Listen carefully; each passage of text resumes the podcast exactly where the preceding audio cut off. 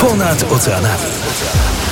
Magazyn publicystyczno-informacyjny na antenie Radia Wnet w Polsce i Radia Deon w Stanach Zjednoczonych. Ponad oceanami.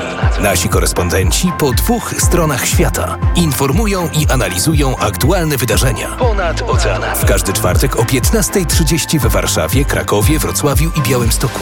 A o 8.30 rano w Chicago w stanie Illinois, Michigan, Indiana, Wisconsin. Na 1080 AM. Oraz na Florydzie w Tempe, Sarasocie i Clearwater Beach. Na 103,9 FM oraz 1520 AM. Ponad oceanami.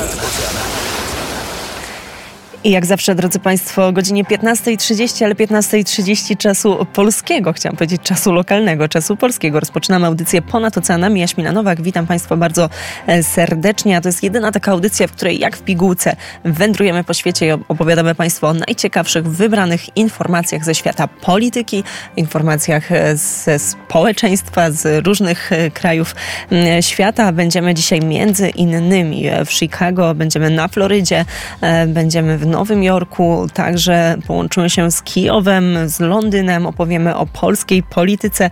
To wszystko przed nami, a ja już teraz witam się ze współgospodarzem audycji Ponad Oceanami. Po drugiej stronie czeka już Sławomir Budzik.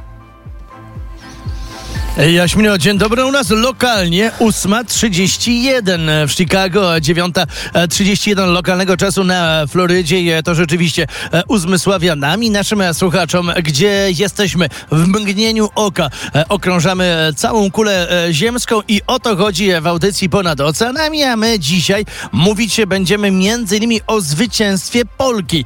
Polka po raz pierwszy zwycięża w kimboxingu w K1 w kategorii 60 kg właśnie na Florydzie w Orlando. O tym powie nasza korespondentka Ewa Generalczuk. W Nowym Jorku cały czas e, kryzys. Otóż miasto teraz już e, do sądu wzywa Facebooka, Twittera, YouTube'a, media społecznościowe, w tym TikToka. Za co? Przede wszystkim oskarża ich o, stan umysłów swoich dzieci. Będziemy mówić także o historii, którą żyje Chicago. Tutaj e, pod mostem żyła na własne życzenie młoda, 27-letnia Emilia Niestety została znaleziona martwa. Teraz trwają poszukiwania i rodziny, która jest w Polsce. Dziewczyna nie miała tutaj nikogo i ta historia już za chwilę także znajdzie się w naszych opowieściach. Tak więc zaczynajmy nasze dzisiejsze wydanie magazynu Ponad Oceanami. Dokładnie tak, nie ma na co e, czekać, e, drodzy Państwo. W takim razie już teraz błyskawicznie łączymy się z Tampą, e, z Florydą. Tam czeka już Ewa Generalczuk. Ponad oceanami. Witam serdecznie wszystkich słuchaczy ponad oceanami ze słonecznej i chłodnej Florydy całym kraju trwają prawybory. E, już tylko miesiąc dzieli nas również od prawyborów na Florydzie. W sondażu przeprowadzonym w dniach 19-20 lutego wśród nieco ponad 10 tysięcy respondentów były prezydent Donald Trump pokonał byłą ambasador ONZ Nikki Haley. Ankiety wykazały, że Trump uzyskał 96,2% poparcia, podczas gdy Haley uzyskała niecałe 4% głosów. Prawybory na Florydzie odbędą się już 19 marca. Tymczasem biuro szeryfa hrabstwa Collier opublikowało we wtorek nowe informacje na temat śmiertelnej katastrofy lotniczej w Naples z 9 lutego. Samolot rozbił się na międzystanowej autostradzie 75. Pierwsze wstępne raporty pokazują, że samolot spadł w wyniku awarii obu silników. Na pokładzie było pięć osób. Na szczęście trójce z pięciu pasażerów udało się otworzyć tylne drzwi i uciec, zanim samolot eksplodował. Niestety obaj piloci zginęli. To już kolejny, trzeci taki nieszczęśliwy wypadek z udziałem małych samolotów w tym roku, który notabene dopiero się rozpoczął. Krajowa Rada Bezpieczeństwa Transportu prowadzi dodatkowe dochodzenie w sprawie katastrofy, a kolejny raport spodziewany już jest za kilka tygodni. I na koniec podzielę się informacją, z której jako Polonia mieszkająca na Florydzie i myślę, że też w całych Stanach Zjednoczonych jesteśmy bardzo, bardzo dumni, bo po raz pierwszy w historii nasza rodaczka zdobyła złoty medal w Mistrzostwach Ameryki w kickboxingu, które miały miejsce od 8 do 11 lutego w Orlando. Monika Dorota, świeżo upieczona mistrzyni, ten złoty medal zadedykowała swojemu tacie, tacie, który wziął ją po raz pierwszy na trening do jednostki wojskowej, gdy była małym dzieckiem. Zawsze w nią wierzył i zaszczepił w niej wojskową dyscyplinę. Monika Dorota pochodzi z Jarosławia i jest absolwentką Wydziału Aktorskiego Wyższej Szkoły Komunikowania i Mediów Społecznych w Warszawie. W swoim dorobku filmowym ma za sobą rolę pielęgniarki w filmie Pod mocnym aniołem w reżyserii Wojciecha Smarzowskiego. Po przeprowadzce do Stanów Zjednoczonych Monika nie zrezygnowała ze sportu i treningów. Mimo, że scena i media ją pociągały, pozostała także w kickboxingu. Pani Monika walczyła już w Meksyku i Brazylii, a teraz jej marzeniem jest walka na polskim ringu. Myśli o takim pojedynku, jak o zwieńczeniu swojej kariery sportowej. My oczywiście gratulujemy sukcesu i życzymy spełnienia marzeń. Mm, Mistrzyni Ameryki ma ważne przesłanie, myślę, że dla nas wszystkich i mówi wierzcie w siebie i nigdy się nie poddawajcie. A cały wywiad z mistrzynią znajdziecie na naszym portalu deon24.com. Dla magazynu Ponad Oceanami ze słonecznej Florydy Ewa Jeneralczuk, Radio Deon Floryda. Bardzo serdecznie pozdrawiamy z mniej słonecznego placu zamkowego. Dzisiaj u nas tutaj e, faktycznie taka pogoda no, zimowa, a nawet nieco bardziej jesienna, a więc trochę tego słońca prosto z Florydy nam na pewno się e, przyda. A teraz, drodzy Państwo, wędrujemy pod niebo Kijowa. Tam czeka już Dmytro Antoniuk. Ponad oceanami. W niebie Kijowa też widzimy słońce i no, w jakimś stopniu słońce też jest na e, ulicy kibiców e, ukraińskich, e, kibiców e, różnych, e, różnych e, sportów ukraińskich. Ponad miesiąc temu było pozwolono kibicom przychodzić na mecze koszykówki i siatkówki. No a teraz e, już e, doszła kolej do e, kibiców hokeju i piłki nożnej, szczególnie piłki nożnej. To jest bardzo ważna i radosna, można powiedzieć, nowość dla kibiców wielu ukraińskich klubów piłki nożnej, bo e, akurat ten sport jest najpopularniejszym na Ukrainie. E, jednak e, nie pozwolono, żeby w całości trybuny stadionów ukraińskich były wypełnione kibicami. To zależy od tego, czy w pobliżu jest schron, schron przeciwrakietowy, przeciwbombowy i ile w tym schronie może jednocześnie mieścić się, e, mieścić się osób. Dlatego na przykład e, Arena Lwów, e, na której gra doniecki Szachtar, może przyjmować jednocześnie dopiero 400 e, kibiców, bo tam nie ma odpowiednich e, pomieszczeń. Natomiast e, Karpaty lwowskie mogą przyjmować nawet 3000 kibiców na swoim stadionie Ukraina, ponieważ oni mają dobry schron niedaleko stąd. No a kijowskie Dynamo w Kijowie też może przyjmować nie więcej jak dwa, e, dwa, dwa tysiące swoich e, fanów i kibiców piłki nożnej. Także mimo to, że trwa wojna, e, jednak życie normalnie, życie powoli też wraca do Ukrainy i teraz wraca na ukraińskie trybuny sportowe. Specjalnie dla magazynu Ponad Oceanami Dmytro Antoniuk, Kijów. Bardzo serdecznie dziękuję. To Dmytro Antoniuk prosto z Kijowa. A teraz, drodzy Państwo, wędrujemy błyskawicznie do Nowego Jorku. Tam czeka już Monika Adamski. Ponad oceanami. Nowy Jork. Monika Adamski. Monika Damski, Rady Rampa. Dzień dobry, witam Państwa z Nowego Jorku.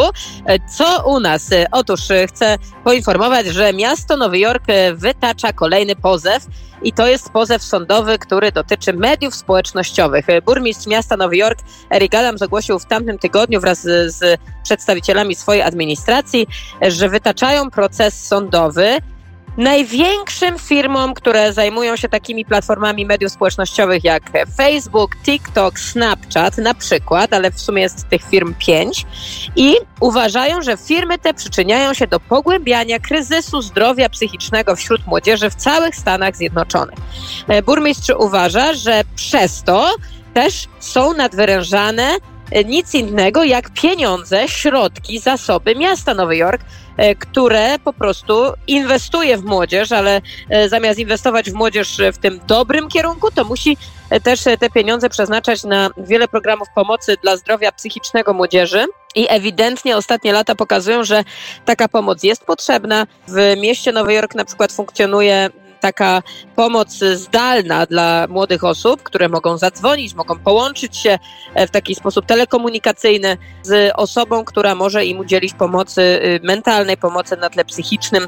Młodzi ludzie sobie nie radzą z wieloma sprawami i miasto Nowy Jork uważa, że to jest odpowiedzialność mediów społecznościowych. E, tutaj jest postawiona też cena 100 milionów dolarów. E, tyle administracja uważa, że wynoszą koszty związane z problemami, jakie wynikają z tego, że ten kryzys y, wśród młodzieży się pogarsza. Y, I to też jest odpowiedź na to, co zostało ogłoszone w orędziu o stanie miasta Nowy Jork na początku tego roku, kiedy burmistrz Eric Adams powiedział, że miasto Nowy Jork wprowadza stan wyjątkowy związany właśnie e, ze zdrowiem psychicznym młodzieży, ale typowo i specyficznie w kwestii używania mediów społecznościowych.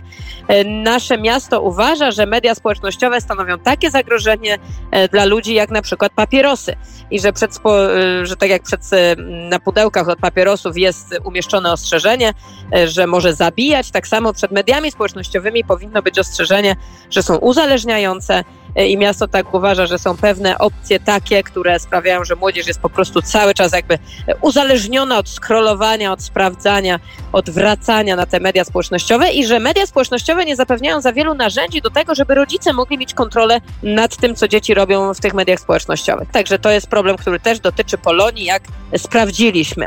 Dzisiaj tyle z Nowego Jorku. Ja bardzo serdecznie Państwa pozdrawiam. Monika Adamski, mówię do usłyszenia. I my także mówimy do usłyszenia i pozdrawiamy cały Nowy Jork i pozdrawiamy Monikę Adamski, a teraz drodzy Państwo wędrujemy już do pewnie nieco deszczowego i pochmurnego Londynu, ale może się mylę. Za chwilkę opowie nam o tym Aleks Sławiński. Ponad oceanami. Oj tak, e, witam Jaśmino, witam Sławku, witam wszystkich słuchaczy po wszystkich stronach oceanów. E, nie wiem Jaśmino, czy naprawdę sprawdzałaś londyńską pogodę, ale masz rację. Od wczoraj mamy ogromne deszcze w Wielkiej Brytanii, szczególnie tutaj w okolicach Londynu. Już e, nasza meteorologiczna stacja krajowa ogłosiła stan klęski żywiołowej i będziemy mieli możliwość, że w wielu miejscach będziemy mieli po prostu powodzie. Ale jeżeli chodzi o pływaniu po wodzie, faktycznie wczoraj, od wczoraj żyje żyjemy bardzo ważnym tematem. Okazuje się, że już drugi test rakiety Trident, y, która ma być jednym z najmocniejszych punktów odstraszania atomowego, po prostu zawiódł. Y, rakieta, która miała zostać wystrzelona z, ze statku Royal Navy HMS Vanguard, y, po prostu po przeleceniu kawałeczka spadła do morza. To nie jest pierwszy test tego typu, który się nie udał. W tym momencie brytyjska Navy jest bardzo mocno krytykowana właśnie, czy my naprawdę jesteśmy w stanie się obronić, czy też obronić cały świat, gdyż wiemy, że Wielka Brytania w przeciwieństwie do Unii Europejskiej bardzo mocno stawia na uzbrojenie siebie i jednak bycie tą jedną z najważniejszych nóg w NATO.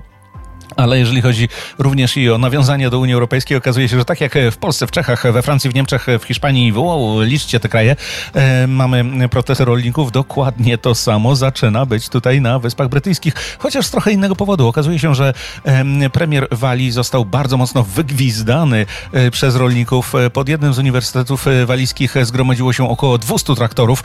E, dlaczego? Otóż dlatego, że e, jest propozycja, że rolnicy będą dostawali dopłaty do swoich upraw tylko wtedy, kiedy 10% będą zalesiać, a drugie 10% będą przeznaczać na rezerwaty ptactwa. Jak wiemy, no to jest absurdalna sytuacja, jeszcze głupsza niż e, to, co się dzieje w Unii Europejskiej. E, no ale wygląda na to, że e, i takie pomysły są. Rolnikom się to bardzo nie podoba.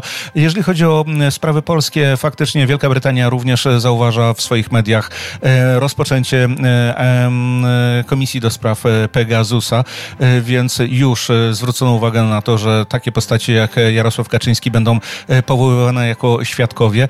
Wielka Brytania zaczyna się interesować trochę bardziej tym, co dzieje się w Polsce, bo wiemy, że no, dzieje się bardzo różnie. Bardzo dziękuję za dzisiejszą rozmowę.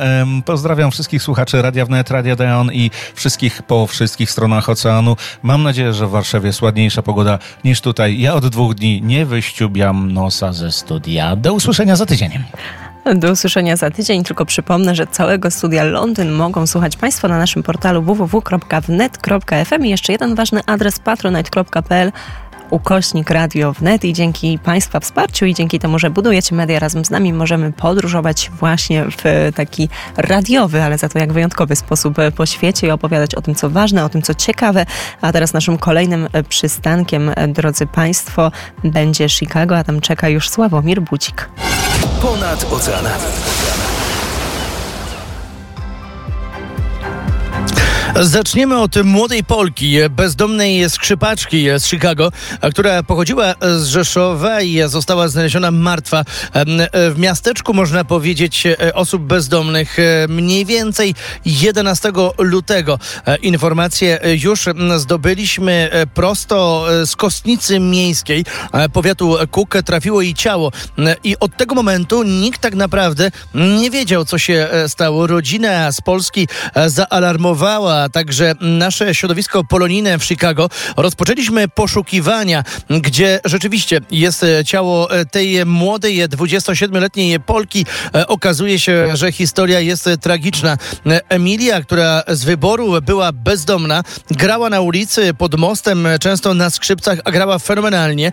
Została odwiedzana także przez wolontariuszy żyjącej tutaj, funkcjonującej wspólnoty chrześcijańskiej w Chicago. To oni także nagrali nagrali e, koncert Ostatni Emilii, e, który prezentujemy na naszym portalu informacyjnym deon24.com. Dziewczyna opowiadała, że mieszka tu w Chicago, a wcześniej była na Florydzie. Tam mieszkała i tam uczyła się, pobierając lekcje prywatne, gry na skrzypcach. Natomiast ostatnio, jak skarżyła się, miała problemy ze stopami, trafiła do szpitala i prawdopodobnie ze szpitala wyszła na własne życzenie. Lekarze nie chcieli jej e, E, opuścić, wypuścić ze szpitala. No i niestety na drugi dzień Emilię znaleziono martwą. Tak informują bezdomni, e, którzy żyli wspólnie razem e, w centrum miasta z Emilią Lipiński. Natomiast po opublikowaniu tej informacji skontaktowała się z nami rodzina najbliższa dziewczyny. Już mamy informację,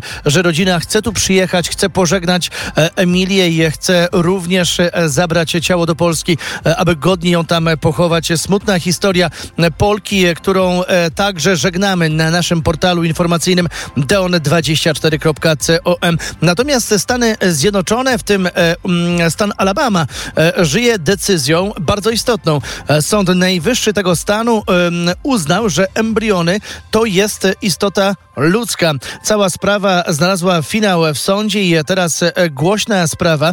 Sąd Najwyższy stanu Alabama orzekł mm, w sprawie osoby, która weszła do otwartego magazynu w klinice, która leczy niepłodność w miejscowości Mobile, mm, to południe Stanów Zjednoczonych mm, i oczywiście stan Alabama. Ta osoba weszła mm, do kliniki i opuściła, upuściła z rąk e, kilka zamrożonych zarodków na podłogę. E, ta decyzja sądu e, wprowadza bardzo istotne zmiany. Już teraz reaguje Uniwersytet Alabama, który zawiesił metodę in vitro. No i wypowiadają się także kandydaci e, poszczególni na urząd e, prezydenta, między innymi Nikki Haley. E, zgadza się z orzeczeniem Sądu Najwyższego Alabamy. Dla mnie, mówi, zarodki to dzieci. Powiedziała Haley, dodając, że aby urodzić syna, zastosowała sztuczne zapłodnienie, a nie metodę in vitro. Również e, pozycja i stanowisko Nikki Haley e, prezentujemy na naszym portalu informacyjnym deon24.com. Czy ta decyzja Sądu Najwyższego Alabamy będzie także e, przyczyną, aby kolejne sądy, te republikańskie czy bardziej konserwatywnych stanach orzekały podobnie? Tego na razie nie wiadomo. Wiemy tylko, że Uniwersytet Alabama na razie zawiesza metodę in vitro po decyzji Sądu Najwyższego, co będzie będzie dalej, będziemy e, śledzić specjalnie dla magazynu Ponad Oceanami ze studia Radia Deon Chicago. Sławomir Budzik, Radio Deon. Bardzo serdecznie dziękuję. To Sławomir Budzik prosto z Chicago, a my teraz wędrujemy już na Bliski Wschód i przyglądamy się temu, co dzieje się w strefie e, gazy. Izraelska armia buduje drogę dzielącą strefę gazy na północ i e, południe. Do tych informacji do, dotarł The Wall Street Journal. Nowa trasa ma ułatwić przeprowadzanie operacji wojskowych. To również sygnał, że Tel Awiw przygotowuje się do kolejnego etapu wojny. Ta nowo powstająca utwierdzona żwirem droga rozciąga się od granicy z Izraelem do wybrzeża Morza Śródziemnego. Według zdjęć satelitarnych e, jest zlokalizowana na północ od starej drogi przecinającą strefę gazy na osi wschód-zachód. Trasa przebiega przez pola i przez słabo zaludnione obszary, a jeżeli chodzi o ten sygnał wysyłany przez Benjamina e, Netanyahu do świata, do Palestyny, no, można się domyślać, że jest on taki, że armia izraelska przygotowuje się do kolejnego etapu e, wojny. Tel Awiw planuje wycofać się z tych zaludnionych obszarów i skoncentrować na ukierunkowanych nalotach na Hamas, przekazała amerykańska gazeta. Trasa będzie strzeżona przez żołnierzy, tak aby zapobiec atakom bojowników. Analitycy, na których powołuje się The Wall Street Journal, twierdzą, że budowa nowej drogi może stworzyć zmilitaryzowany pas w strefie gazy, który uniemożliwi powrót do domu e, mieszkańców strefy, strefy gazy, którzy no, już teraz opuścili miasto w pierwszych miesiącach wojny. Rząd nie zamierza pozwolić miejscowym na powrót, przynajmniej do czasu zakończenia działań militarnych, a także osiągnięcia porozumienia. Ten ta nowa droga to też mm, taki symboliczny podział między północną Gazą a resztą obszaru, tak twierdzi były doradca izraelski do sprawy bezpieczeństwa narodowego. Na zegarze w Polsce czasu lokalnego godzina 15.51. Słuchacie Państwo audycji ponad oceanami. To my teraz już wędrujemy do ojca Pawła Kosińskiego. Ponad oceanami. oceanami. oceanami. Witam, witam bardzo serdecznie wszystkich naszych słuchaczy. Dzisiaj chcę powiedzieć, że właśnie dzisiaj ma swoją premierę w Stanach Zjednoczonych, w Meksyku, w Ameryce Środkowej, Puerto Rico, Boliwii i Chile film, który został zrobiony przez Goya Producciones. Film zatytułowany Guadalupe, Matka Ludzkości. Był kręcony w Meksyku, w Stanach Zjednoczonych, Hiszpanii, Niemczech.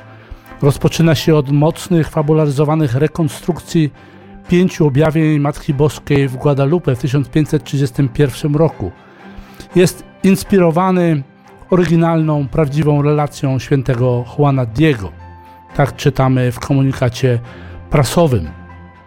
Hiszpański filmowiec Pablo Moreno wyreżyserował część filmu która zawiera mocne świadectwa i w której występuje aktorka Karyme Lozano, jako prezenterka Angelica Chong, jako dziewica z Guadalupe i Mario Alberto Hernandez jako Juan Diego. Narrację prowadzi znany dziennikarz, popularny gospodarz w stacji IWTN Pepe Alonso. Film opowiada prawdziwą historię hollywoodzkiego producenta, który zawdzięcza swoje życie Matce Bożej z Guadalupe, aktorki filmowej, która modli się do niej pośród zgiełku kręcenia filmu, dwóch nawróconych z przestępczości i handlu narkotykami oraz kobiety po aborcji, która odzyskuje wiarę i pragnienie życia dzięki Matce Bożej. Także arcybiskup Los Angeles Jose Gomez świadczy o cudach przypisywanych dziewicy z Guadalupe właśnie w tym mieście. Andres Garrigo to główny reżyser filmu, pokazuje dramatyczną historię przedhiszpańskiego Meksyku w czasie przybycia Hiszpanów i tego, jak po objawieniach Matki Bożej z Guadalupe ludzie masowo porzucili krwawe ofiary z ludzi, aby przyjąć chrześcijaństwo. W tym filmie, jak mówi reżyser, postawiliśmy sobie bardzo wysoki cel.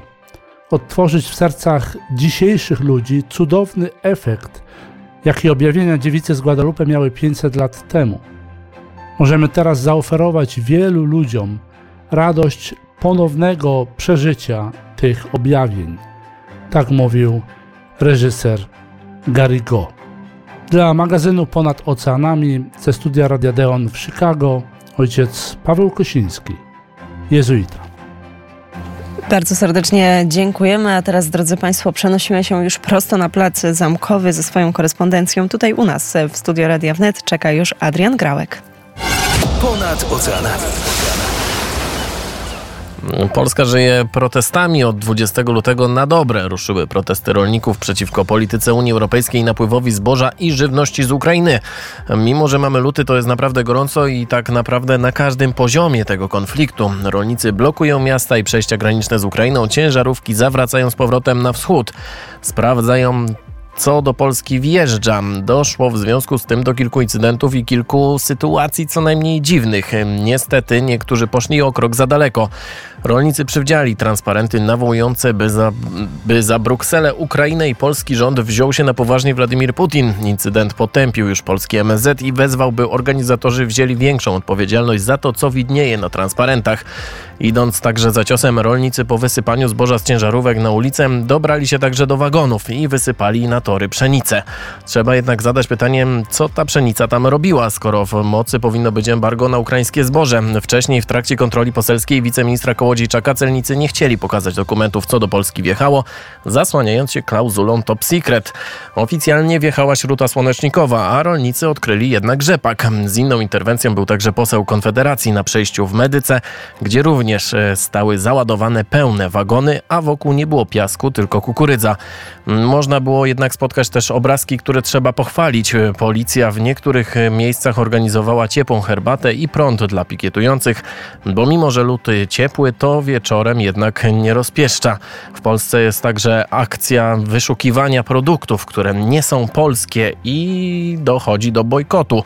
Do bojkotu polskich firm, które sprowadzają produkty z Ukrainy do produkcji e, swoich, e, swoich rzeczy. Rolnicy nie zamierzają natomiast odpuszczać. Solidarność Rolników Indywidualnych twierdzi, że polski rząd nie robi nic, by z tego impasu polskie rolnictwo wprowadzić, a Donald Tusk natomiast przekazał, że będzie szukał rozwiązań ochronnych dla polskich rolników, by konsekwencje handlu z Ukrainą były mniej dotkliwe i żeby je zniwelować tak, jak tylko się da. Polski premier zapewni, zapewnił, że polscy rolnicy mogą na niego liczyć. Jak powiedział, rządowi zależy na ustaleniu linii kompromisu i porozumienia, by była to satysfakcjonująca linia dla rolników i dla rządu i żeby zakończyć te protesty. Ma spotkać się z Wołodymyrem Załęskim 28 marca. Prezydent Ukrainy chciał się spotkać na granicy z Donaldem Tuskiem i z Andrzejem Dudą, ale jednak polski premier postawił na swoje warunki. Rząd Ukrainy zapowiada szybkie dalsze kroki w związku z blokadą granic i tak trwa ta przepychanka i końca nie widać. Jak się zakończy i czy jest to gleba do urodzajnych rozmów i czy ostatecznie z tej mąki będzie chleb, to pokażą najbliższe dni, ale póki co to zapowiada się niezły zakalec. I to wszystko z, z, z, Polski oddaję teraz w ręce, w ręce, które się rozkładają tutaj obok mnie Jaśminy Nowak głos. To był Adrian Grałek.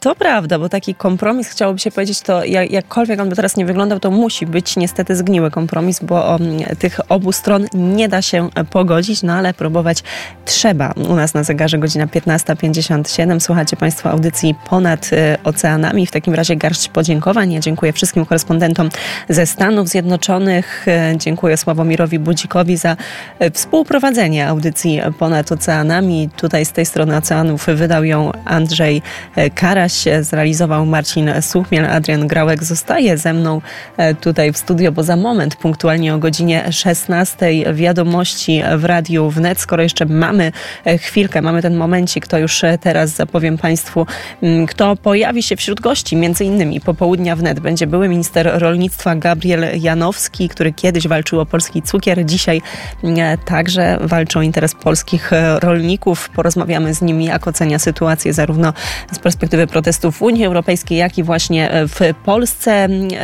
pojawią się także e, wśród gości. No właśnie, chciałam powiedzieć, że to będzie niespodzianka, ale będzie profesor Władimir Ponomariow. Tutaj rozmowa o Rosji, rozmowa o Władimirze Putinie, o wyborach prezydenckich, a także o tym, jakie jest faktycznie poparcie wśród społeczeństwa rosyjskiego i ocena e, wojny na Ukrainie przez przeciętnego mieszkańca Sankt Petersburga czy Moskwy. Pojawi się także Grzegorz Maxel. Porozmawiamy innymi o polskim więziennictwie. Temat bardzo ciekawy, temat także aktualny e, w przy okazji tej tragicznej informacji o śmierci Tomasza Komendy, który spędził 18 lat niesłusznie skazany. E, to akurat smutny temat, ale ważny i temat potrzebny. W drugiej godzinie popołudnia wnet, jak zawsze, tuż po godzinie 17 pojawi się Zbyszek Dąbrowski i tutaj to będzie podróż po świecie Ameryki Łacińskiej, Ameryki, Ameryki Południowej. Spróbujemy porozmawiać także z profesorem Lewickim o sytuacji w Stanach Zjednoczonych, ale jeszcze tej rozmowy nie potwierdzamy. Także zapraszam Państwa na popołudnie w Radiu Wnet, a ja już dziękuję za uwagę. Ja nazywam się Jaśmina Nowak i życzę Państwu pięknego czwartkowego popołudnia, a za momencik Adrian Grałek i wiadomości. Ponad oceanami. Magazyn publicystyczno-informacyjny na antenie Radia Wnet w Polsce i Radia Deon w Stanach Zjednoczonych. W każdy czwartek o 15.30 w Warszawie, Krakowie, Wrocławiu i Białymstoku. Ponad oceanami. A o 8.30 rano w Chicago w stanie Illinois, Michigan, Indiana, Wisconsin na 1080 AM. Oraz na Florydzie w Tempe, Sarasocie i Clearwater Beach na 103.9 FM oraz 15.20 AM. Ponad oceanami.